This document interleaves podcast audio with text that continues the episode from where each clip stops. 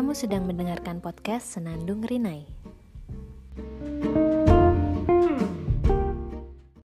Halo, selamat datang di Senandung Rinai. Masuk ke episode 11. Di episode 11 ini saya pengen bahas sesuatu yang agak berat yaitu tentang perselingkuhan. Katanya nih, kalau saya baca dari kontennya Instagramnya Get Calm, bahwa nggak ada tuh selingkuh yang nggak sengaja selingkuh pasti didasari dengan niat dan didukung oleh kesempatan. Sebenarnya kenapa sih orang tuh bisa selingkuh? Kan sering ya case di mana uh, eh, ada pasangan selingkuh padahal si pasangannya ini udah udah perfect banget nih, udah nggak ada celah gitu. Tapi kenapa sampai bisa selingkuh gitu? Menurut ahli, katanya selingkuh ini didasari karena ada kebutuhan yang belum terpenuhi dari pasangannya ditambah kurangnya komunikasi. Ini masuk akal sih karena di sekitar saya banyak yang kasusnya serupa. Misal uh, suaminya pengen istrinya manja-manja lucu, tapi yang ada istrinya cuek. Atau istrinya pengen suaminya perhatian, pengertian, tapi suaminya nggak peka. Atau juga ada kasus yang istrinya itu jauh lebih sukses dibanding si suami sehingga kayak harga diri si suami ini terluka gitu. Jadi kayak dia perlu pembuktian. Nah, biasanya perselingkuhan juga diawali dengan hal-hal yang sederhana dan receh kesannya di awal, yaitu apa? Curhat.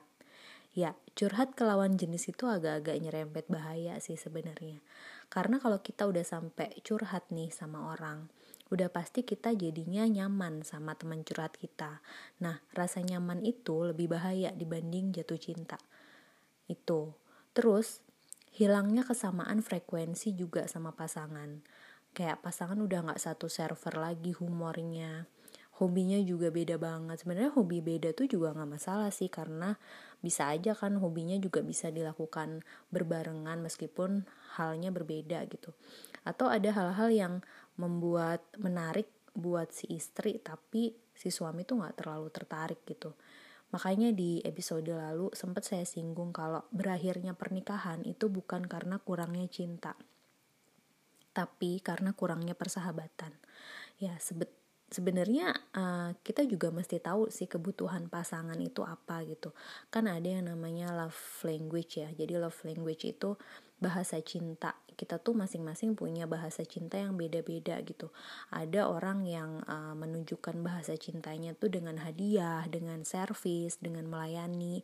Ada juga yang dengan kata-kata, ada juga yang dengan sentuhan gitu. Coba bisa googling aja itu nanti ada kuisnya, ada beberapa pertanyaan di situ nanti kecek deh tuh apa bahasa cinta kita. Nah, itu perlu dicocokin juga sama bahasa cintanya pasangan kita match atau enggak gitu kalau enggak match ya disesuaikan gitu saling memahami gitu nah saya jadi ingat uh, drama Korea nih yang judulnya Love Affair in the Afternoon. Mungkin ada yang udah pernah nonton. Di situ menceritakan uh, tiga pasangan yang selingkuh gitu. Tapi alasan selingkuhnya ini bener-bener bikin pilu gitu. Jadi kayak kita tuh nggak bisa nyalahin sepenuhnya pihak yang selingkuh gitu ternyata menemukan soulmate atau belahan jiwa di kondisi yang sudah terikat pernikahan itu bisa semenyakitkan itu gitu loh.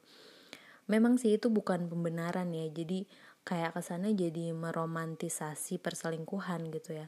Cuma ternyata ketidaksamaan frekuensi dalam pernikahan itu itu tuh menjadi hal yang besar, itu jadi masalah yang besar kalau tidak sama-sama diatasi.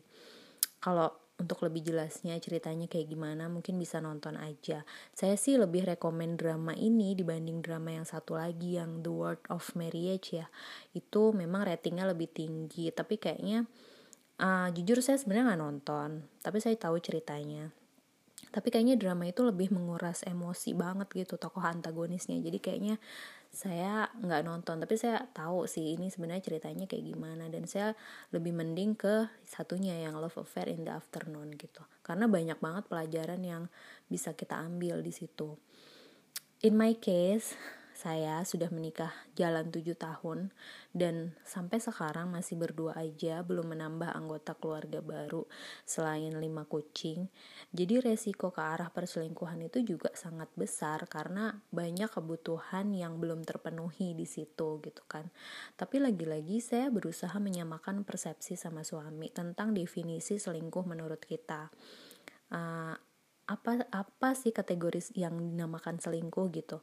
Apa chat sama lawan jenis di luar ngomongin kerjaan itu udah termasuk kategori pra selingkuh apa jalan berdua lawan jenis meskipun temenan di luar jam kantor itu oke-oke aja buat kita ya pastinya enggak ya kalau buat kita. Hal-hal seperti itu tuh sebenarnya mesti dikomunikasikan biar ke depannya nggak miskom. Dan kita sepakat sih kalau sampai kita chat atau berinteraksi dengan lawan jenis tapi kita sampai merahasiakan hal itu berarti itu sudah masuk kategori selingkuh. Meskipun mungkin nggak secara fisik selingkuhnya tapi secara hati atau emosional. Kan selingkuh itu bisa selingkuh fisik dan selingkuh hati ya So far mungkin hal tersebut efektif. Kita belum ada masalah ke arah sana, tapi kan kita nggak tahu ke depannya ya. Yang pasti kalau menurut saya pasangan yang memutuskan untuk selingkuh baik secara emosional ataupun fisik ya berarti dia sudah menetapkan pilihan ke arah sana jadi balik lagi ke kamu apa selingkuh merupakan dosa besar sampai bisa jadi alasan kuat untuk mengakhiri hubungan atau kamu tipe yang bisa memaafkan dan memberi kesempatan kedua tapi kalau menurut saya, nggak perlu sih mempertahankan seseorang yang bahkan nggak takut untuk kehilangan kamu. Oke, okay, gitu aja dari saya. Have a nice day.